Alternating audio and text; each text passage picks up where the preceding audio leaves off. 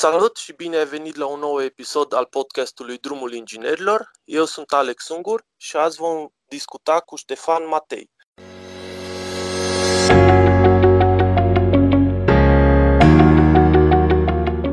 Ștefan Matei este CTO, adică Chief Technology Officer la Cargo Planning, de fapt la Nima Software, care a dezvoltat Cargo Planning. Salut și bine ai venit! Salut, Alex, și mulțumesc tare mult pentru invitație. Spune-ne cu ce te ocupi la Nima Software și ce este Cargo Planning? Ei bine, la Nima Software fac mai multe decât un CTO. CTO e doar un titlu generic. Aici mă ocup de la, începând de la partea de administrare a companiei până la găsirea de, de proiecte noi, implementarea lor, livrarea și relațiile cu, cu clienții. Iar Cargo Planning este un proiect al Nima Software. Este o platformă de management în logistică pe care noi o oferim ca și serviciu software, software as a service, la care lucrăm de prin 2014. Am început lucru și e cam principala noastră activitate în momentul de față. Ok, din, din câte știu eu, ați pornit cu un startup, nu? Da, startup-ul fiind Nima Software, dacă la să te referi. La da, da, da.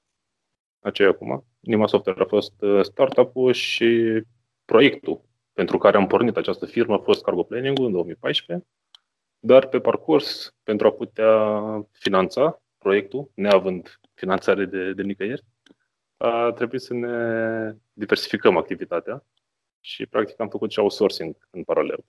Și uh, astfel am ajuns să lucrăm la mai multe proiecte, diverse proiecte de software în, pe parcursul ultimilor ani, în, uh, în paralel cu cargo planning. De asta e o activitate foarte diversificată.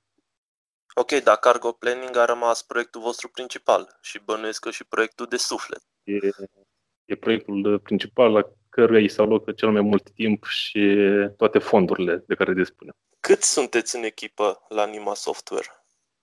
În momentul de față, oficial sunt doi oameni. Oficial spun că asta e în, în registrele companiei.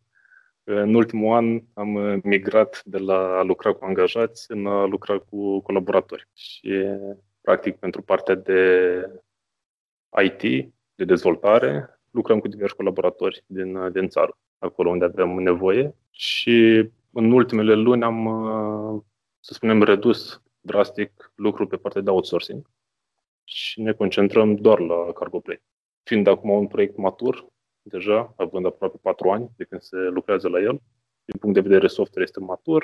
Următoarea fază este de dezvoltare de business a proiectului și atunci nevoile de forțe de muncă în software au scăzut pe proiect. Iar proiectele de outsourcing mănâncă foarte mult timp și foarte multă energie. Și atunci eu trebuia să mă împart între toate și era dificil. Și așa că am încet, încet am migrat spre ne concentra doar la cargo planning, dar suntem atât de puțini ca și număr oficial de oameni. Bănuiesc că din punct de vedere al managementului este și mai ok pentru companie să contracteze pe alți oameni care lucrează în software development pentru că nu se plătesc taxe și multe alte chestii, nu? Da, ca și administrare e varianta ideală este să lucrezi doar cu colaboratori, să lucrezi cu PFA-uri, cu alte SRL-uri. E, administrativ este ideal. Ai făcut un contract și plătești o factură lunară și gata. O să revenim imediat din nou la, la cargo planning. Vreau să te întreb mai mult de partea de startup. Cum ați ajuns să porniți un startup? Care au fost etapele, ca să zic așa? Etapele, nu știu dacă pot să definez niște etape foarte clare, dar eu când mi-am început cariera profesională, am început-o prin startup-uri. Și chiar și în studenție, prietenii care aveam mai mari, tot pentru startup-uri lucrau. Și atunci eram familiar cu, cu mediul de lucru de startup și se asemănă, se aseamănă foarte mult și cu, și cu mediul de lucru pe care l-am avut în studenție. Și undeva prin 2014, la început, mi-a apărut oportunitatea, prin oportunitate mă refer la idee, ideea acestei platforme. Eu lucrând anterior pentru alte sisteme software din domeniul transporturilor. Stând de vorbă cu diversi oameni, am identificat nevoia unui astfel de software în România. Și, da, fiind tânăr, am zis că n-am ce să pierd dacă mă apuc să, să implementez și eu unul. Practic am început să-l implementez Am reușit să fac o primă versiune undeva în 2014, în paralel cu vechiul job pe care l-aveam la, la momentul respectiv.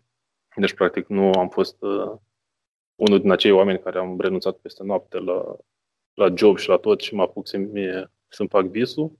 L-am făcut în paralel, aproape un an de zile. Am lucrat în paralel, până când am avut o versiune cu care m-am simțit încrezător că pot să merg în piață. Din momentul respectiv am, mi-am dat demisia și mi-am deschis firma. Și de acolo, practic, începe și oficial viața pentru compania Nima Software și, și Cargo Planning. Este greu să pornești un startup? Să-l pornești nu este greu. Să-l, să-l pornești e cel mai ușor lucru. Să-l crești este foarte cel mai dificil. Să-l duci dincolo de, de nivelul de startup.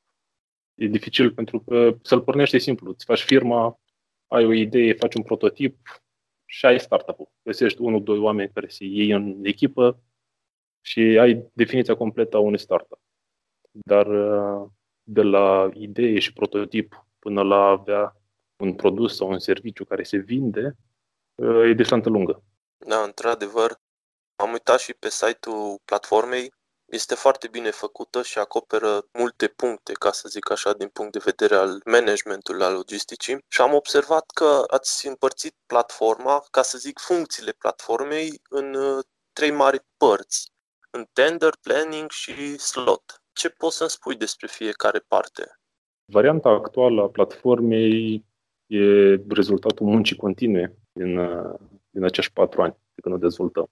În momentul la care am lansat platforma, ca și funcționalitate, cred că avea jumătate din modulul de planning pe care l-are acum. Uh, și în timp, cetul cu cetul au apărut restul uh, funcționalităților. Probabil că asta a fost și un lucru care ne-a ajutat să supraviețuim până acum, că nu am așteptat să implementăm totul de la început. Și imediat cum am avut ceva care era utilizabil, care putea să aducă plus valoare clienților, l-am lansat. Și ați învățat pe, pe baza experienței cu clienții? Adică clienții da. v-au spus, uite, avem nevoie și de următoarea chestie inclusă în softul pe care deja îl folosim. Includeți asta? La unele funcționalități, da. La unele le-am construit noi din uh, analiză făcută asupra nevoilor în piață în general și asupra concurenții care vrem să ne luptăm. Și, okay. practic, eu am pornit de la partea de planning, pentru că asta identificasem eu ca și o lipsă de software pe piața asta în uh, România, pe partea de planificare a transporturilor și gestionarea comenzilor de transport. Foarte populare în România sunt uh, bursele, în România și în estul Europei. Bursele de transport, dar respectivele nu-ți oferă parte de, de gestiune.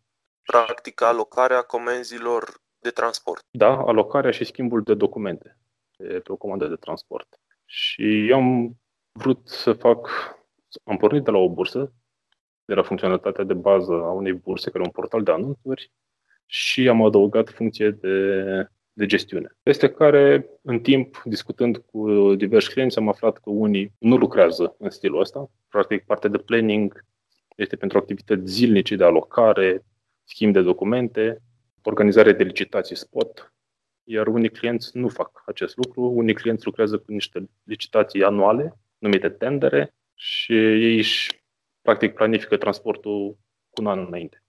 Tot transportul. Știu ce o să facă la anul, cu cine, la ce tarife și așa a apărut nevoia de a construi cargo tender, care acum este folosit lună de lună de către diverse companii din țară și mai apoi ne-am axat și spre zona de depozit, care face parte tot din lanțul de, de logistică și nu cum să-l ignori, unde de la o anumită capacitate în sus, toată lumea are, are probleme cu organizarea programărilor la depozit. Practic nimeni nu știe când vine camionul și când pleacă camionul dintr-un depozit. Și atunci m-am gândit să fac și un modul de doc scheduling, se numește, prin care depozitele își pot programa uh, ordinea sosirii camioanelor, așa pe care acestor.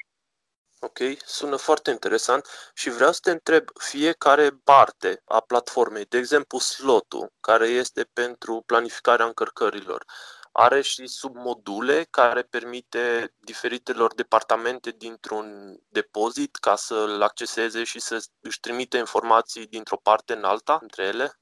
Da, toate modulele au tot felul de subfuncții și în primul rând toate au nivel de acces diferit pentru, pentru user. Că ai menționat de modulul de slot, aici se pot defini user diferiți de la portar până la persoana care așteaptă camionul în rampă, până la operatorul logistic care stă în birou și ține legătura cu transportatorul, care se află unde se află șoferul și așa mai departe. Și atunci fiecare are ceva diferit de făcut la slot. De exemplu, un manager de depozit ar, ar fi responsabil să configureze sloturile, să definească ce sloturi și ce operațiuni au disponibile pe săptămâna viitoare. Transportatorul poate să-și rezerve singur slotul. El știe, na, el știe cel mai bine când poate să ajungă camionul lui la, la depozit. Automat este notificat persoana de la rampă care știe pentru ce comandă trebuie să pregătească marfa știe că mâine la ora 15 o să-i vină camionul pentru comanda X și când efectiv camionul ajunge la poartă, intră în joc portarul care trebuie să anunțe acest lucru, că respectivul camion a sosit, care mai departe se transmite o notificare în depozit ca să pregătească rampa și să dea drumul camionului înăuntru. Și mai departe până ce pleacă din, din depozit. Sistemul în spate salvează mai multe informații intermediare, ca timpii de sosire, timp de întârziere uh, necesari pentru a putea face o pentru a aduce îmbunătățire practic acestui flux în, în cadrul unui depozit. Se pare că v-ați gândit chiar la toate detaliile. Tu ești un om care provii din domeniul ăsta al IT-ului. Cum ați reușit să gândiți chiar toate detaliile privind această platformă? Pentru că mi se pare că anumite detalii le știi doar dacă lucrezi. Dacă lucrezi, de exemplu, într-un depozit sau dacă planifici anumite comenzi. Da, ai dreptate. Foarte multe detalii le afli doar dacă lucrezi într-un depozit. Și aici intervine rolul de business analyst în IT. Rolul de business analyst presupune să discuți cu clientul, să înțelegi business-ul, să înțelegi ce face clientul, să-i descoperi nevoile chiar dacă el nu, nu știe că le are, trebuie să-ți dai seama ce nevoie are și apoi să transpui acele nevoi funcționale, acele cerințe funcționale ale clientului, să le transpui în cerințe software pe care mai apoi să poată fi implementate de către programatori. Și nu ai cum să faci un software bun decât în colaborare cu, cu clientul. Pentru că el, el știe domeniul cel mai bine, el își cunoaște business-ul. Și noi asta am uh, făcut. Uh, de aia spuneam și la început că prima versiune era doar jumătate dintr-un modul, iar acum sunt trei module destul de complete din punctul nostru de vedere. Știu că aveți momentan mulți clienți, clienți cu nume puternice, firme destul de mari, precum Oșan, Dedeman, DHL și așa mai departe. Cum a fost când ați uh, semnat contractul cu primul client? Cum, cum v-ați simțit atunci și cum a evoluat colaborarea dintre primul client și voi? Primul client, primul client a fost undeva la începutul 2015. Și din punct de vedere al unui startup, sau cel puțin din punctul meu de vedere, a fost un sentiment uh, grozav. E, a fost ca o validare a muncii și a ideii. Practic, așa îți validezi orice idei de business prin, uh, prin semnarea contractului, prin aducerea de clienți. Dacă se vinde, înseamnă că ideea e bună. Și mm, de atunci, încetul cu încetul, cu fiecare client am uh, lucrat și am colaborat pentru a îmbunătăți softul. Cred că, fără excepție, toți clienții pe care îi avem au venit cu sugestii și cu cerințe uh, din specificul lor. Și tuturor am încercat să le oferim ceea ce au nevoie ca să își îmbunătățească activitatea zilnică. Asta pentru noi a presupus destul de multă muncă și a adus complexitate destul de mare sistemului, dar la urma urmei ăsta este scopul unui produs software, să rezolve probleme din partea unui client, indiferent cât de complexă devine soluția. Știu că multe dintre firmele mari care au și parte de logistică folosesc un soft dedicat, de exemplu SAP-ul. Cu ce e diferit softul vostru față de SAP? E greu să spui diferențe. La urmă, softurile mai mult se aseamănă decât diferă. mai ales când vorbești de software în aceeași categorie. Dacă vorbim de sisteme de management în uh, transport, TMS-urile, ele nu diferă cu mult, pentru că trebuie să aibă aceleași funcționalități la urma urmei. Uh, dar ce încercăm noi să aducem în, în plus față de ceilalți furnizori de software? În primul rând, de la început am încercat să facem o platformă colaborativă și online. În sensul că cei care doresc să utilizeze cargo planning nu trebuie să-l uh, cumpere sub formă de licență, nu trebuie să și-l instaleze, nu au nevoie de infrastructură dedicată, de toate astea ne ocupăm noi. Ei doar poate să-l folosească precum ar folosi Facebook zi de zi. Și asta este un beneficiu, un avantaj foarte mare pe care alți furnizori mari de software nu-l oferă uh, și unde procesul de achiziție este mult mai, mult mai complicat. Un uh, alt beneficiu pe care noi încercăm să-l, să-l oferim este flexibilitatea noastră în a adapta softul nevoilor. Până acum, în acești patru ani de când lucrăm, nu s-a întâmplat niciodată ca un client să ne zică că vrea ceva nume la soft și noi să spunem că nu putem să facem. Tuturor am reușit să le implementăm toate, toate dorințele și în același timp, fără să-i afectăm pe ceilalți. La noi softul este furnizat ca și serviciu online și practic toată lumea folosește același soft. Pentru noi provocarea e de două ori mai mare, pentru că trebuie să avem grijă că ce adăugăm nou pentru un client nu îi, nu îi deranjează pe ceilalți. Dar clienții pe care avem până acum au apreciat această flexibilitate a noastră și deschidere spre, spre customizări, spre modificări, spre integrări. Noi tuturor clienților le spunem că putem să integrăm softul cu orice, trebuie doar să ne ceară să facem. Și suntem deschiși să, să integrăm cargo planning cu orice altă platformă, pentru că, la urmă urmei, informațiile ce se introduc în cargo planning nu sunt proprietatea noastră, sunt proprietatea clientului și este în interesul clientului să poată să-și transfere informațiile cât mai ușor dintr-un sistem în altul. Și pentru asta am făcut integrări cu câteva ERP-uri diferite, care nici măcar nu sunt comerciale, erau implementate custom de către, de către clienți și am făcut integrări în special în partea de facturare pentru a-i ajuta la, la partea de contabilitate. Mi se pare incredibil un soft atât de complex când te gândești că alte firme folosesc pentru a ține evidența la logistică Excel, la, să ajungă la un soft atât de complex care să, să se ocupe chiar de, de tot. Vorbeai mai devreme că este un soft pe care tot timpul îl adaptați și îl personalizați pentru client. Ați avut clienți care să ceară și partea de mobilitate, în sensul că softul, să, platforma să poată fi accesată și de pe tablete sau de pe telefoanele mobile. Mă rog, să, să-i permită clientului mobilitate și în același timp acces la informația de pe platformă. Fiind vorba de software enterprise, această cerință e rar întâlnită, ca și cerință din partea unui client. Însă fiind cu experiență în partea de web, noi am considerat de la început că orice dezvoltăm trebuie să fie mobile friendly. Și atunci am avut grijă ca cel puțin funcțiile principale să poată fi folosite de, de pe mobil și în special de pe mobil trebuie să poți să citești informația. Chiar dacă nu poți să iei anumite acțiuni sau nu poți să faci lucruri mai complexe, dar obligatoriu trebuie să ai acces la informații, să citești la urmă urmei softurile de management se adresează managerilor și aceștia trebuie să aibă tot timpul acces la date. Și astfel tot ce facem, de principiu, avem grijă să fie utilizabil de pe telefon, de pe tabletă și încetul cu încetul unii clienți au, au adoptat ideea și îi vedem uh, utilizând uh, platforma chiar și seara, chiar și în weekend și îi vedem intrând de pe, de pe device-uri mobile. Foarte tare. Vreau să te felicit, mi se pare genială ideea și mi se pare foarte greu de realizat, mai ales din punct de vedere al programării din spate și a creării unei structuri care să, să se ocupe de fiecare detaliu. Mm, adevărul e că, sincer să fiu, partea asta este cea mai simplă.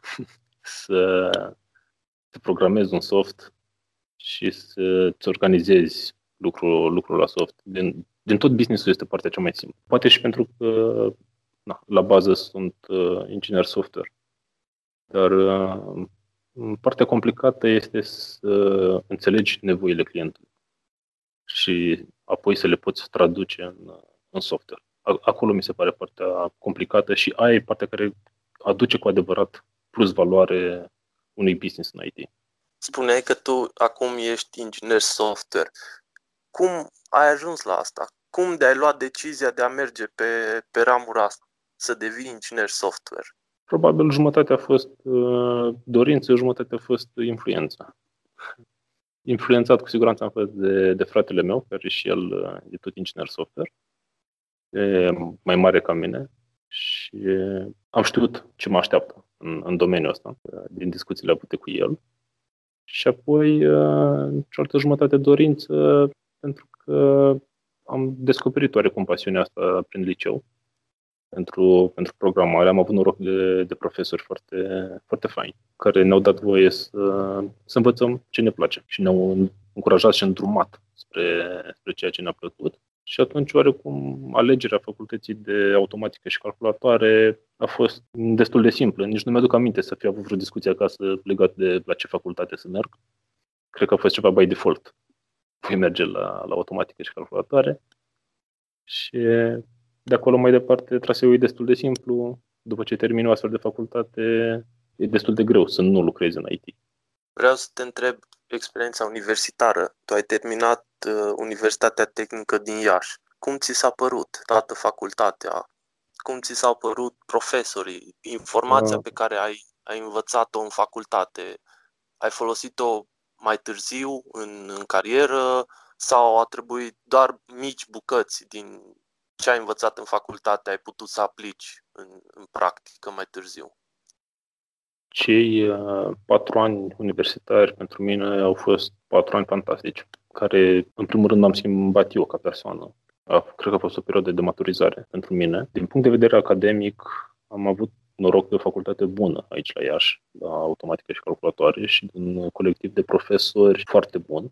Oarecum i-aș asemăna cu cei din liceu, care nu ne-au forțat să învățăm ceva ce nu ne place, ci fiecare dintre noi, care cum și-a găsit un domeniu care să-l atragă, a avut cu cine lucra pe parcursul facultății, fără ca restul profesorilor să se încurce, ca să spun așa.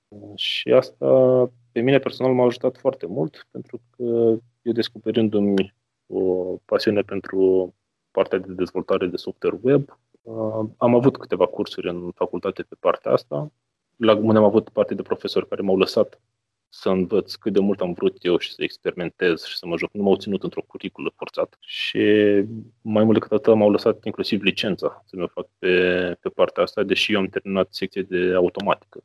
Ele nu prea se practică licențe pe partea de web, dar acest lucru nu a fost decât în beneficiul meu și m-a ajutat să, să aprofundez domeniul, care de altfel e un domeniu care foarte mult trebuie să faci studiu individual. Profesorii au mai mult rol de îndrumători și să-ți arate calea mai corectă sau mai ușoară, dar de învățat trebuie să înveți singur. Uitându-mă la profilul tău de LinkedIn, am observat că încă din 2007, deci de când erai încă în liceu, ai făcut voluntariat la Grepit. Este un grup dedicat tinerilor pasionați de IT. Bănuiesc că are legătură și cu acei profesori care te-au îndrumat sau, mă rog, te-au, te-au lăsat să înveți partea asta de, de programare, nu? Uh, da, în uh, liceu, uh, profesorul de informatică pe care l-am avut m-a încurajat foarte mult să merg la concursuri de informatică, la, în special la concursuri de informatică aplicată. La Olimpiada am fost o singură dată și am fost dezastru la Olimpiada de informatică, dar în schimb am participat la multe concursuri de informatică aplicată, unde nu trebuia să în informatică aplicată nu trebuie să știi uh, algoritmi pe de rost. Și trebuie să construiești ceva util. Trebuie să construiești software care să fie util oamenilor. Și de acolo am început eu uh, partea asta de dezvoltare software. Și participând la diverse concursuri uh, în țară, împreună cu alți prieteni de la alte licee, ne-am hotărât să, să ne facem propriul nostru concurs aveam noi o problemă atunci, pe cât de mult ne plăceau profesorii noștri, nu ne plăceau restul profesorilor din țară. Ne se păreau destul de rigide concursurile din, din țară și am vrut să facem noi un concurs de informatică aplicată creat de elevi pentru elevi. Și astfel am făcut un ONG, Grep IT, care vine de la grupul elevilor pasionați de IT. Și ne-am apucat să organizăm un concurs de, de informatică. Cred că undeva 2006-2007. Cred că în 2006 am început. Și așa a început și o etapă de, de voluntariat în viața mea. Și desigur că de acolo, na, pasiunea de IT n-a făcut altceva decât să se amplifice, înconjurându-te doar cu oameni din IT. Și este un succes? Încă mai există grupul?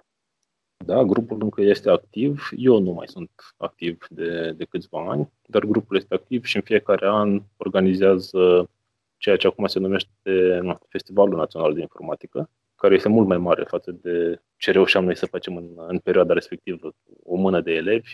Acum cei care se ocupă de, de organizație sunt și ei de seamă cu mine și poate să organizeze la un alt nivel uh, concursul. Ah, foarte frumos. Și totuși, ai continuat etapa asta de voluntariat și în timpul facultății. Da, în timpul facultății, chiar unul din primele lucruri pe care le-am făcut după ce m-am cazat a fost să fac un inventar al ONG-urilor din, din campus. Știam deja de la alți prieteni care erau la facultate de la București cam ce ONG-uri există și care merită să le acorzi mai multă atenție și descoperisem pe cei de la ISEC și pe cei de la BEST și probabil ca și celelalte decizii, cum toate au fost pe partea de, de IT, a fost să aleg un, un ONG de la Politehnică și am ales BEST-ul. Și cum ți s-a părut? În, ce, în, în viața de, de student, BEST-ul a fost ca o a doua familie, organizație decât facultății în sine unde cred că mi-am petrecut majoritatea timpului. Și a fost o experiență grozavă, foarte bună, benefică, pentru că, în primul rând, cred că pentru că mi-a dat treabă. Nu, nu m-a lăsat să mă plictisesc. Nu m-a lăsat să, să-mi găsesc activități nepotrivite uh, pentru un student. Mereu am fost ocupat, mereu am fost implicat în diverse activități, în organizare de evenimente, organizare de cursuri pentru studenți, traininguri și în Best, eu am fost mai mult activ tot pe partea de IT, tot în, în partea de implementare de site-uri, de aplicații software. Pe mine m-a ajutat foarte mult pentru, pentru a ajunge cine, cine sunt azi. Mi-a dat oportunitatea să experimentez, să mă joc într-un mediu în care eram liber, nu, nu eram constrâns de niște reguli foarte bine definite. Și, la urmă urmei, cred că asta trebuie să fie studenția Trebuie să fie o perioadă în care experimentezi, vezi ce e mai bun, vezi ce-ți place, înveți să faci ceea ce îți place. E important să, ca și student să ai activitate extracurriculară, cât mai mult. La tine partea de voluntariat a durat până la terminarea facultății, nu? Da. Oficial partea de, de voluntariat s-a încheiat odată cu, cu terminarea facultății ai avut și încă mai ai o evoluție profesională destul de, de interesantă. Care crezi că au fost obstacolele cele mai mari în, în evoluția ta? Și obstacole, nu știu că aș putea să le denumesc obstacole, dar ar fi provocări. Uh, Sau și etape dificile. Mereu când vine vorba de, de o schimbare e un pic dificil. Când pleci de la liceu și te duci la facultate, schimbi orașul, schimbi cu totul colectivul de oameni, prieteni, e o etapă dificilă, care trebuie să fii în stare să te adaptezi ei și să o accepti, să o înțelegi, ca să poți să reușești. Termin facultatea, apare jobul, încep să apară primele responsabilități mai serioase. O chirie, uh, o independență de, de familie, de independență financiară. Uh, și atunci uh, te, te lovesc alte lucruri. Dar dacă le, tra- le tratezi cu seriozitate, dar în același timp nu, nu te lași copleșit de ele, încetul cu încetul le, le rezolvi pe toate. Ce este important este să ai răbdare și să judeci fiecare etapă. Să o gândești, să iei cea mai bună decizie pentru tine și mai, mai apoi să nu le regreți. În cazul în care ai luat o decizie care poate n-a fost cea mai fericită, este să nu regreți. Asta e viața și lucrurile se îndreaptă, se îndreaptă în timp. Și cred că cea mai importantă e să nu te dai bătut atunci când ai un mic eșec. Corect. La un mic eșec nu trebuie să te dai bătut niciodată. Dacă sunt mai multe la rând, poate e bine să faci un pas înapoi și apoi să iei pe altă cale. Dar, în, să... dar nu înseamnă să renunți. Ce înseamnă să te, să te adaptezi. Să regândești strategia. Exact. Cum ți-ai vedea afacerea peste 10 ani? Spuneai că încă dezvoltați platforma, clienți aveți destul de mulți și clienți mari. Cum, cum o vezi peste 10 ani? Mă doresc să fie un uh, serviciu software folosit în întreaga lume. Să am, uh, să am clienți de peste tot din lume, pentru că vreau, uh, vreau provocări. Și știu că în domeniul logisticii provocările sunt diferite și în funcție de, de zona geografică. Diferă foarte mult logistica de la o regiune la alta, cu toată globalizarea din ziua de azi. Uh, logistica are provocări diferite și mi-ar place să știu că am o soluție software care reușește să ajute uh, oameni în logistică peste tot în lume. Așa, pe, pe final, ce recomandări ai pentru cei care ne ascultă? Studenți sau proaspăt absolvenți sau ingineri care deja lucrează într-un domeniu anume al ingineriei? Recomandarea pe care o fac tuturor este să-și identifice ceea ce le place, ceea ce își doresc să facă, indiferent de domeniu. Trebuie să-ți găsești o nișă care să-ți placă și în care vrei să devii foarte bun și să tot ceea ce faci să fie spre a deveni cel mai bun în nișa respectivă. Pentru un inginer asta e Cred că ar trebui să fie un uh, target de, de viață, să fii cel mai bun în, în nișa ta. Atât din, din partea mea. Vreau să-ți mulțumesc pentru răbdarea de care ai dat dovadă, să-mi explici tot ce ține de platforma ta și cum ai ajuns acolo și în același timp să-mi explici și să-mi povestești evoluția ta profesională. Da, și eu îți mulțumesc tare mult, Alex, pentru pentru discuție și pentru întrebări. Mai ajutat și pe mine să mai, să mai trec în revistă istoricul, să-mi, să-mi aduc și eu aminte de, de unde am plecat. Și cam atât a fost ultimul episod. Vreau să vă mulțumesc și ne auzim data viitoare. Salut! Chiar faină!